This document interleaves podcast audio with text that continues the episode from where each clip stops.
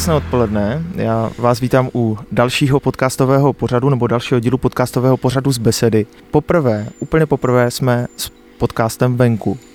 My se nacházíme pod Znojemskou přehradou, respektive přímo ve vodáckém centru. Já už tady před sebou mám našeho dalšího hosta a tím je David Gross. David, ahoj. Ahoj, ahoj Kájo. Já Davču trošku představím na úvod. David je vedoucí vodáckého centra Snojmo, instruktor vodní turistiky, lektor a akreditovaných vodáckých kurzů. Davča už se směje, protože to ví, že ten výčet bude dlouhý a tak dále a tak dále. My se k těm funkcím postupně dostaneme, nebo respektive k těm, eh, k těm, těm činnostem, čím se, čím se zajímáš. Asi se zhodneme, že největší tvý, nebo to, co máš nejvíc u srdíčka, je právě to vodácké centrum a vodáctví. Naprosto souhlasím, přesně tak. Prostě to vodáctví mě provázelo úplně od malička, eh, od nějakých deseti let a zůstalo mi to až do, do dospělosti. To mě právě zajímá, jak se dostal k vodáctví, nebo já, já trošku vím, protože samozřejmě my se na ty rozhovory připravujeme a zjišťujeme od těch nejbližších přátel ty nejtajnější informace. Uh, jak se dostal k tomu, že, že jsi, nebo jak se, jak, jak se zopracoval k tomu, že jsi zamiloval kajak, nebo kajakářství? Trošku jsem znervozněl v prvé chvíli, protože jsem si povídal někoho, někoho z mých bližších. Ale každopádně, co se týče vodáctví, divoký vody, Ono to v podstatě vzniklo tak, že člověk četl, četl si ty knihy různý od od Vinetu a přes, nebo přes Foglarovky až po spoustu dalších, dalších knížek a prostě to romantik a to prostě chtěl zažívat. To, co tam zažívali ti hrdinové a tím a velmi se mi to přiblížilo právě na prvním našem oddělovém táboře někdy v 11 letech, kdy jsme spali pod stanem, byli jsme, měli jsme oheň, vařilo se na ohni, bylo to opravdu to záles, vodáctví, zálesáctví v tom pravém slova smyslu. A v podstatě v tu chvíli možná jsem to ještě nevěděl sám vědomně, ale uh, už, jsem, už se dalo asi tušit, že tohle to mě bude provázet celým životem. A stalo se mi z koníčka, se mi stála, stala práce. Takže to nebylo, že by se stvaknul na školní výletě na vodě a řekl si, mám rád vodu. ne, úplně to tak nebylo, ale vlastně takový můj první zážitek byl, byl z, z toho, že jsme se cvakli na, na jezu, takový velký zážitek a, a byla to mojí chybou, bylo by to dáno jako lehce najevo, takže jsem pak už jako se příště snažil, aby ty chyby tam nebyly a to zase postupně se dopracovalo až té, až té jízdě na kajaku a na divoké vodě.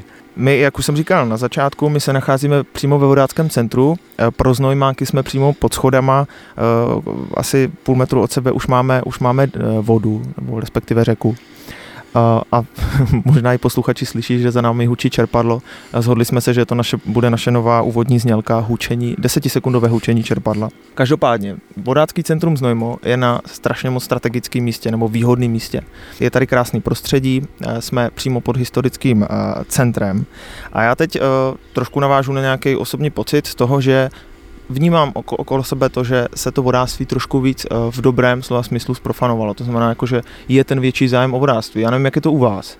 Jestli, jestli opravdu takový zájem, protože my známe si od té doby, co spolu, spolupracujeme s Besedou a eh, kdy, kdykoliv jsme chtěli naplánovat výlet, tak jsme vždycky koordinovali termíny, protože říkáš, no máme to prostě jako plný, tak jak je to s tím zájmem teď o vodáctví? A teď fakt myslím jako ty turisty, co se míří, uh, míří do Znojma, nebo i možná ty Znojmáci, Zájem je relativně velký.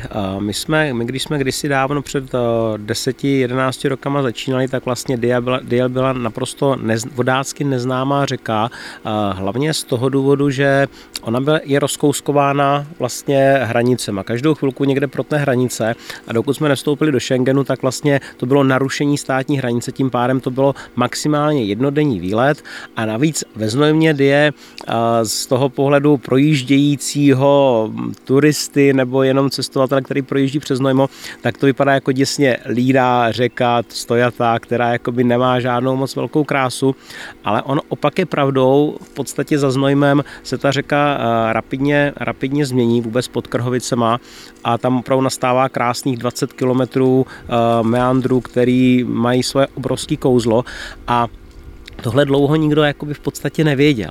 Uh, tím, že, tím, že jsme, tím, že jsme v podstatě začali tady půjčovat lodě, tak najednou si lidi zjistili, zjistili lidi a vodáci, že to je moc pod hezký, začalo se stavět nějaký základní zázemí, tábořiště a tak dále a tím pádem ten nárůst byl, byl vyšší, ale pořád to samozřejmě není nějaká vltava, je to taková ta naše česká pěkná řeka. Na to jsem chtěl trošku navázat, protože ta řeka nebo die to oba dva víme, je spíš jako opravdu jako pro rodiny, nebo dá se využít pro, pro rodiny s dětmi, protože je to opravdu klidná voda. A co mě zaskočilo, když, když jsem se tady o to vůbec začal jako zajímat, že se dá vlastně dojet na nové mlýny. Mně to vlastně vůbec nedošlo a myslím si, že to jako neví spousta turistů, co se míří, že respektive je to jediná, jediná bezproblémová trasa, jak se dostat, eh, jak se dostat na nové mlýny, protože po silnici je to daleko, daleko horší. Souhlasím. V podstatě jenom krátce k těm novým mlínům, ona je to nějak, už výlet na nějaký 4 až 5 dní a ke konci už je to trošku sportovní výkon, protože tam už eh, nad novými mlínama už se přitom ta řeka zpomalí a chce to trošičku zabrat, ale zase ten eh, výjezd té řeky na ty nový mlíny, kdy prostě jdou krásně vidět kopce eh, pálavy a rozšíří se to do toho jezera, tak má svoje obrovský, obrovský kouzlo, ale člověk si to musí trošku vydřít, musí prostě zamakat, aby to to, aby si tohle to dokázal užít a zase neužije si to asi úplně každý, spíš ty romantický duše, který uh, vidí prostě ty, ty kopečky a tu hladinu jezera a pak samozřejmě čeká ta odměna uh, toho velkého kempu, kde se dá pak zažít asi úplně všechno, co se zažít dá. to, to, už je, to už je divočárna. A když mluvíš o vícedenním výletu, znamená to, že jsou teda po cestě tábořiště, kde je možný přespat. Je to opravdu tak jako naplánovaný, že když přijedu jako turista a přijdu tady za vama do vodáckého centra, tak jste mi schopni poradit, jo, eh, první den ujedeš takovou trasu a, a zůstaneš, eh, zůstaneš v nejbližším tábořišti. Nebo... Mm, přesně tak, oni ty tábořiště jsou naskládaný tak, jak, by, tak, jak přibližně vychází, eh, vychází ten jednodenní, ten, ta jednodenní etapa. V podstatě Ono to, ale kdyby, kdyby jsme to chtěli udělat nějak jinak, tak ono by to stejně moc nešlo, protože těch pozemků kolem té řeky, které jsou k tomu hodné, je opravdu minimum. A ne, nebylo to vůbec jednoduché, aby tady to zázemí vzniklo, ale naštěstí máme ho a, a nějakým způsobem po spoustě úsilí práce, která se do toho vložila, tak, tak ty tábořiště tam jsou, díky bohu za to. Teď mo, možná zase trošku moje osobní otázka když se teda dostanu na nový mlýny, je možný se dostat, já jsem se včera koukal do mapy, mm-hmm. je možný se dostat do Černého moře. Nebo De? jako De? moje představa, že asi vyrazím tady jako s batuškem a, a řeknu, a řeknu rodině ahoj a já se já jedu na dovolenou a vyrazím tady na kajaku nebo na raftu na čemkoliv na, až jako přes, přes nové mlýny, přes, přes Dunaj ale nedovedu si představit, už to někdo, už to někdo zkoušel, nebo víš o někom, kdo, kdo se o to pokouší? Takhle, vím o někom, kdo se o to pokoušel, ale nevím, jaký je výsledek. V tomhle směru tě trošičku zklamu, ale nevím to. My jsme dokonce kdysi dávno jako 18-20 letý kluci v podstatě tenkrát, tak jsme něco obdobného plánovali, ale bohužel teda nikdy neuskutečnili. Třeba ještě někdy na stará kolena tohle, tohle by nám mohlo klapnout, protože samozřejmě tehdy eh, byly i problém hranice a spoustu dalších věcí s tím souvisejících. Takže říkám, ještě furt, jako já osobně jsem se toho snu pořád ještě nevzdal, teď je trošku problém s tím časem. jo, tak tam by to asi hodně, hodně delší cesta. Ale abych možná ještě zodpověděl ten dotaz, takže někdo se o to pokusil eh, a myslím si, že pokud tady ten podcast by poslouchal, tak by možná stálo za to vůbec eh, říct třeba i nahlas, třeba i do novin, jestli se to podařilo, případně i když nepodařilo, tak s jakým výsledkem, protože eh, samozřejmě ten, i kdyby to byl pokus, tak jako je velmi obdivuhodný. No právě, právě. Zase mi to strašně jako adrenalinová věc vyrazit tady z Die přes, přes, přes tolik zemí, že? No to je, je to, je to Slovensko, Maďarsko, Rumunsko, je to jako, hmm. už na té mapě se mi to zdálo jako obrovská vzdálenost, ale ty řeky navazovaly, tak, tak proč ne? Přesně tak. Taky jsem slyšel, že jsi velký cestovatel, nebo respektive, že rád cestuješ. Že, a to, a to, to se mi jako líbí, že nezůstáváš jenom na té dy, že pak můžeš předat ty zkušenosti z jiných řek, z jiných vod, z jiných výletů. Co tvůj výlet do Nepálu, co na Novém Zélandu? Uh, já bych možná uvedl, nejsem zase tak velký cestovatel, uh, prostě ano, rád cestuji, ale myslím si a znám spoustu, spoustu jiných lidí, kteří toho procestovali výrazně, výrazně víc.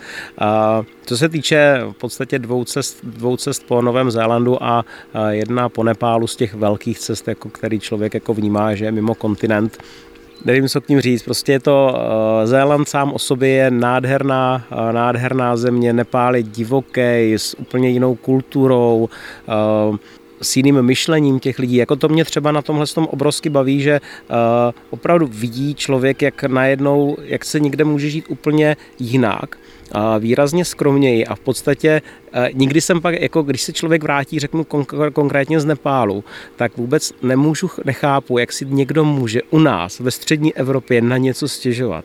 Opravdu nechápu, protože ten život je tam výrazně těžší. Samozřejmě třeba konkrétně v těch horách divočejší, krásnější, nádhernější, čistší bych řekl výrazně, ale uh, samotný třeba Katmandu nebo ty větší, uh, větší města myslím si, že se tam těm lidem jako nežije úplně lehce, je to, je to složitý a říkám, my se tady máme velmi, velmi dobře a nemyslím si, že by si měl někdo někdy stěžovat na to, co tady máme. Mm, to je, to je hezký, když to zazní, protože, protože zrovna právě od někoho, já jsem měřil, měřil právě i na tyto země z toho důvodu, jestli, jestli tam vždycky jedeš za vodou, víš, jestli, jestli vím o tobě, že i lyžuješ, dozvěděl jsem se teda, že i vedeš nějaký kurzy nebo nějaký, nějaký um, teď nevím, jak to nazvat, ale asi kurzy na, na, na, na Lipně, mm-hmm. zimě a podobně. Tak jestli tam vždycky jedeš za vodou, nebo hledáš ty řeky, hledáš podle nějakých prostě jako referencí, mm-hmm. recenzí?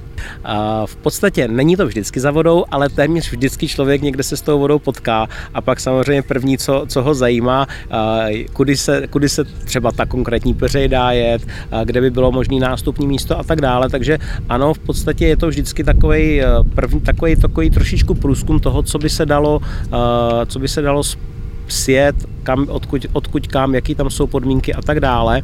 A v podstatě ta první cesta na Zéland byla tohohle obdobného charakteru, kdy jsem opravdu chtěl si to tam projít, zjistit si, jak, jak to tam vlastně funguje.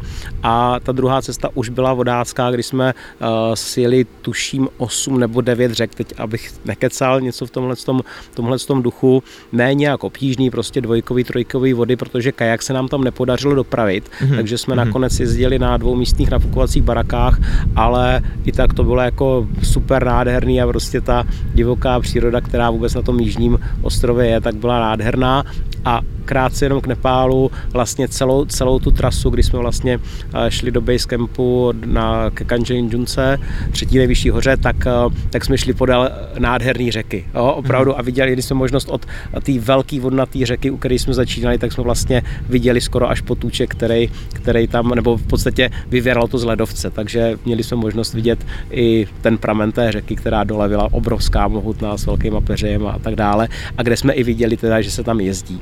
Mm-hmm. Takže spoustu zážitků i, i, i pro tebe. Určitě.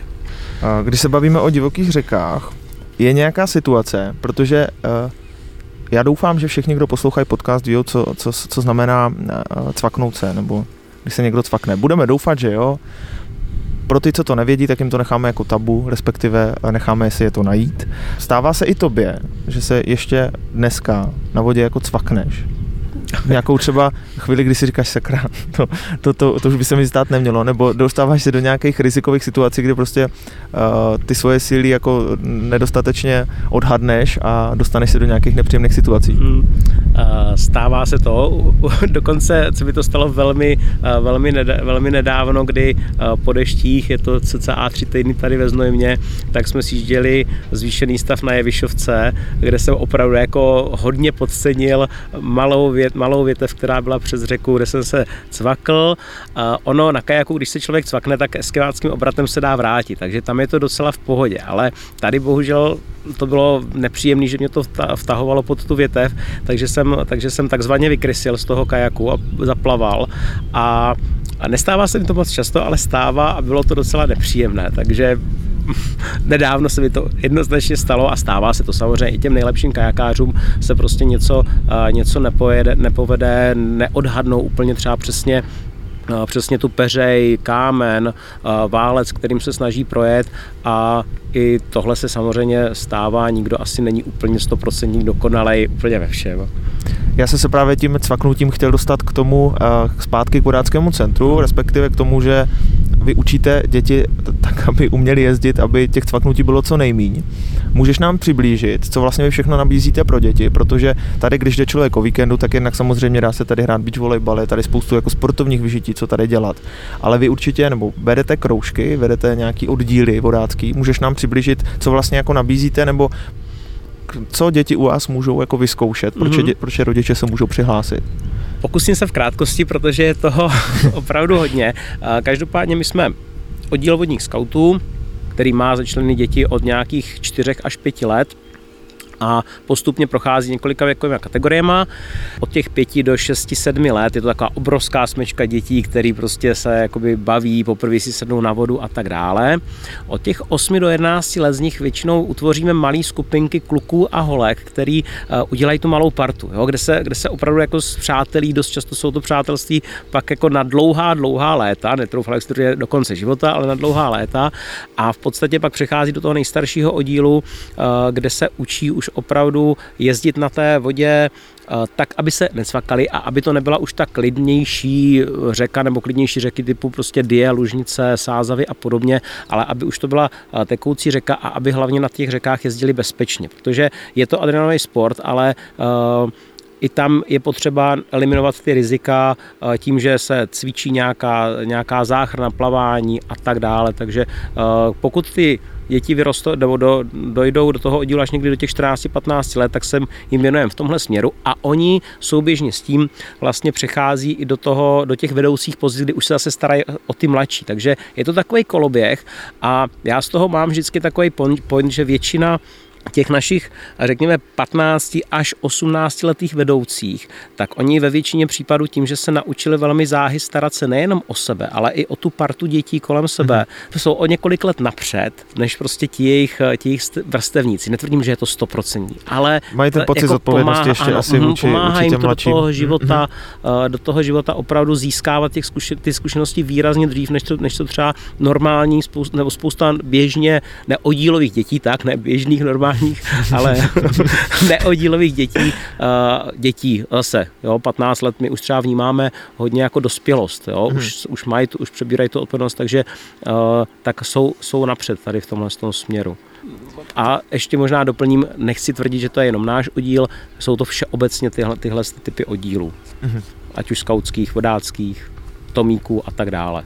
Ono překvapivě jakoby i znojmáci pořád jako ještě úplně neví třeba, co se tady přesně děje a tak dále, protože ono je to pro ně uh, docela imaginární věc, protože neví, jako, že co se děje uvnitř té budovy třeba v rámci zimy a tak dále. Jo? Že oni vnímají, mm. že sem chodí nějaký děti a tak dále, ale co se jakoby, s nima děje a jaká je vlastně i určitá symbioza mezi uh, tou řekněme, půjčovnou, která, která tady je a vlastně tím uvnitř tak jako spousta lidí vůbec nechápe. Já teď nevím, jestli neodbočuju. Ne, ne, ne, se, se, se, se úplně, úplně ve vodáckém centru, takže úplně správně.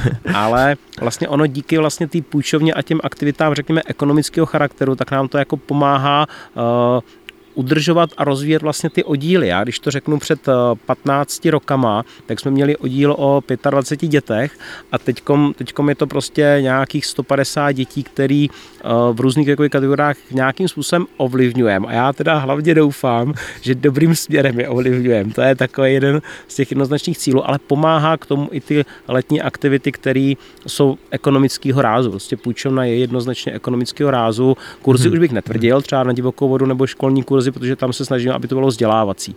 Ale půjčovna je opravdu, teď s prominutím to jako řeknu, o tom vydělat ty finance na to, aby nám to tady jakoby všechno uh, uživilo, mohli jsme se tomu věnovat na full time a, jasně, jasně. a věnovat se i těm dětem. Takže ta symbioza tady v tomhle směru se, myslím, docela jako poda, nebo daří. Doufám, že to tak bude i do budoucna. Já tady právě mám pro tebe schovanou ještě jednu otázku a to je zase spíš, uh, odbočíme trochu z die, nebo respektive úplně my hneme teď jako di. Uh, máš nějaký tip, já jsem viděl, že vy jako vodácký centrum teď třeba jako nabízíte uh, výlety, teď to bylo někde v Rakousku, říkám dobře, na, na, na ano, salzu ano, nebo někam? Ano. Konkrétně teď, je to, teď, teď se snažíme uh, propago, propagovat salcu. Mm-hmm. Mm-hmm. A jestli máš nějaký tip, na řeku, protože přece jenom, že Vltava to je taková jako party řeka, nebo je tak vnímaná. Mm-hmm. Die jsme se teda shodli, že je ta klidnější řeka jako pro rodiny, pro děti a podobně. A máš nějaký ty, když člověk bude chtít zažít úplně jako těžký adrenalin, Eh, trošku už si bude jako jistý v kramflecích to, že, to, že se necvakne při prvním jako jo, jezu nebo při, prvním, při první přikážce. Máš nějaký typ, kde nejblíž, ale viděl bych to na nějaký jako Rakousko nebo na nějaký os, okolní státy, kam třeba jako vyrazit na vodu? Uh, pro nás jednoznačně Alpy. Jo? To hmm. Rakousko je hmm. relativně, uh, relativně kousek.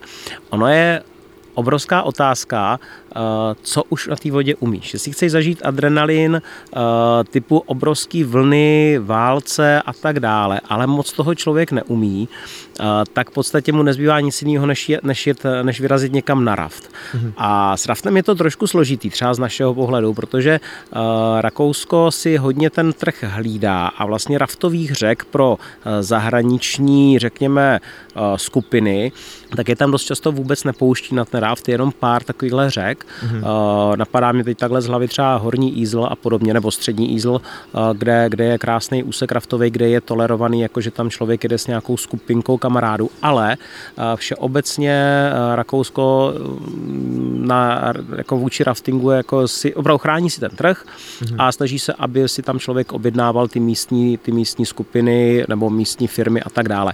Což na jednu stranu naprosto chápu. Podporují ty místní tomu, služby. Přesně tak. Mm-hmm. Na druhou stranu trošičku na to možná rakouské firmy řeší, protože za mě jsou ty služby obrovsky, obrovsky drahé. Mm-hmm. Jo, jako mm-hmm. Až bych řekl skoro neuměrně. Takže mm-hmm. Ty takhle, pronájmy a podobně. Mm-hmm, mm-hmm. Uh, na druhou stranu chápu vycvičit jako guida, jako, který umí řídit ten raft s klientama, kteří třeba na vodě jsou poprvé nebo po druhý drží nějaký pádlo v ruce, tak je, tak není úplně jednoduchá, levná záležitost a mm, opravdu ti guidové potom musí tím i trošku žít, protože se toho musí naučit obrovské množství uh, dovedností a znalostí, aby dokázali s tou skupinou bezpečně se takhle divokou vodu, protože to si budeme povídat, uh, to nebezpečí tam hrozí reálně.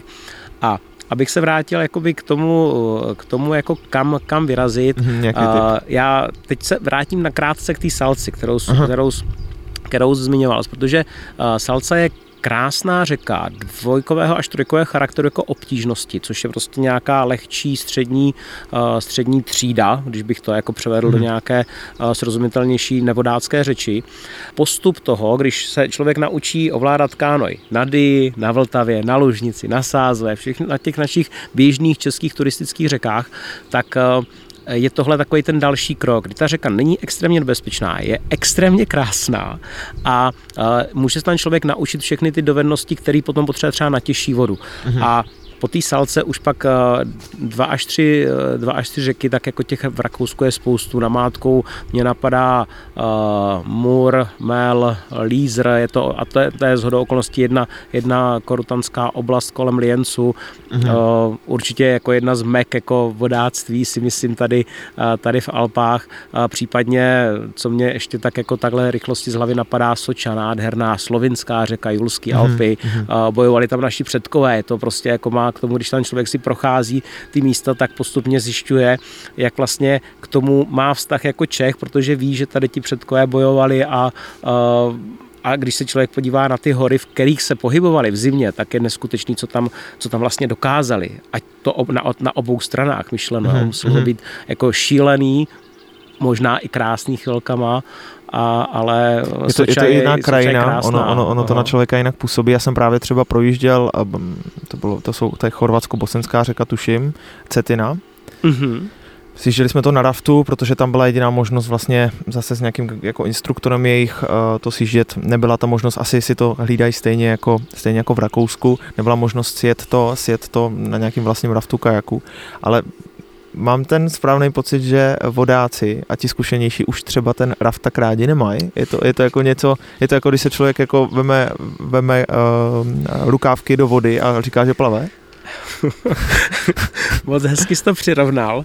V podstatě většina uh, divokovodních vodáků, to znamená ty těžší vody, tak uh, ve většině případů řeknou jako jednoznačně kajak. Prostě kajak je to, co člověk chce uh, jet, protože je, mm, je přímo v té vodě. V té divoké rozbouřené vodě je v ní bezprostřední kontaktu, je tam odkázaný uh, jen na sebe, na svoje dovednosti, znalosti a opravdu tam je ten adrenalin, který i člověk a, a to vnitřní uspokojení z toho, že člověk sjede nějakou těžkou vodu, tak je prostě mm. naprosto nepopsatelný, když to řeknu. Mm. Uh, takže já třeba i osobně to tak mám, ale nemusí se mnou souhlasit úplně všichni. Já třeba RAF vnímám jako takovou velkou, obrovskou měchuřinu, která je vhodná pro a teď to zase nechci, aby vyznělo jako vošklivě, ale pro klienty, kteří chcou mít rychlej zážitek. A to je v mhm. pořádku, protože ne každý je ochotný do toho investovat ten čas, úsilí a naučit se jezdit na divoké vodě. Takže jasně. já neříkám, že to je něco úplně špatně, ale kdo se tomu vodáctví opravdu hodně intenzivně věnuje, tak v, podle mého názoru v 90% nebo v 95% případů skončí u toho kajaku, pokud hmm. chce divokou vodu. Takže jsou to takové rukávky. Takže jsou to trošku takové rukávky. Když se vrátíme zpátky ke Znojmu a už se pomalu blížíme k tomu, na co se moc těším, protože my jsme se naposled ptali i v minulých dílech, na co, byl, na co bys do Znojma pozval turistů. Kromě teda vodáckého centra, to je jasný, že jako ty jako vedoucí oddílu musíš, musíš na prv, v prvním místě říct eh, vodácké centrum Znojmo, mm. ale myslím z těch jako zážitků, nebo proč, proč by měl turista vyrazit do Znojma? Mm-hmm. Ona je to velmi jednoduchá otázka a i ta odpověď je relativně jednoduchá, protože krom toho, že my máme naprosto unikátní, překrásný centrum Znojma. Podle mě jako takových krásných měst jako v republice moc není a opravdu se dívám, porovnávám a samozřejmě nejsou úplně objektivní, ale eh, krom toho centra, tak vlastně my tady máme úplně všechno. Jsme střední město, který má všechno, základ, všechno základní. Máme tady nádhernou přírodu. Prostě za barákem máme Národní park Podí, který je unikátní úplně vším, co, eh, co člověk eh, chce vidět jakoby v přírodě. Máme tady cyklo, vodu, eh, podle mýho názoru velmi, velmi zlepšující se služby eh, téměř jakýhokoliv charakteru, od ubytování eh, přes restaurace až po nějaký služby typu průvodcování po znojmě, nevím, znojmáček, znojemský, znojemský vláček. Ty služby cestovního ruchu. Ty, cestov, ty služby cestovního ruchu, tak obrovským způsobem šly nahoru a tím pádem za mě prostě Znojmo je jako místo a destinace, který, kam, kam bych jako chtěl jet, kdybych tady nebydlel. a mám tady možnost, jako obrovský, obrovskou možnost dělat úplně všechno. Od, od dětí, eh, který si užijou prostě vláček, přes, no, přes lidi trošku aktivnější, kteří jezdí, jezdí na vodu, až po ty, kteří si chcou klidně užít třeba jenom ránskou pláž. Máme to zase tady za rohem, anebo cyklisti, cyklistika, ať už po rovinkách směrem na, na, nový, mlí, na nový mlíny, potažmo na Pálavu, anebo kopce, relativně náročný tady v Národním parku, takže za mě je tady prostě všechno, co člověk potřebuje ke spokojenému žití i návštěvě těch turistů. Já možná tady ještě prozradím, mm-hmm. že už jsme si psali nebo i říkali, že mě by se ještě líbilo pak natočit jeden z podcastů jako na vodě. Nebo my mm-hmm. jsme to mhm. i plánovali, mm-hmm. že spolu vyjedeme, mm-hmm. že i možná popíšeme tu cestu, že se třeba vydáme do toho prvního tábořiště. Takže možná posluchači už se teď můžou těšit, že třeba se během, během letních měsíců, nebo jak ty budeš mít prostor, protože mi jasný, že vaše sezóna teď začíná, takže, takže bude, budete mít veselo. Uh, nevím moc, co se přeje vodákům, zase tak zdatný vodák nejsem, abych, jestli se přeje málo, co nejméně cvaknutí, nebo nebo máte nějaký co, speciální pozdrav? Asi co nejméně plavání. jo, jo, takhle. co nejméně plavání a hodně vody. Plavání znamená, že už si člověk pro ten kajak musí doplavat. Mm, a, a to většinou to bolí. Horší, to už je horší. Takže co nejméně svaknutí, co nejméně plavání, co nejvíc spokojených turistů a ať se vám daří. Mm. Davide, moc děkujem. Taky děkuju. Děkujeme, že jste si poslechli tento díl podcastu z Besedy. Budeme rádi, když nás budete poslouchat i nadále ve vaší oblíbené podcastové aplikaci. Mějte se fajn a příště naslyšenou. thank you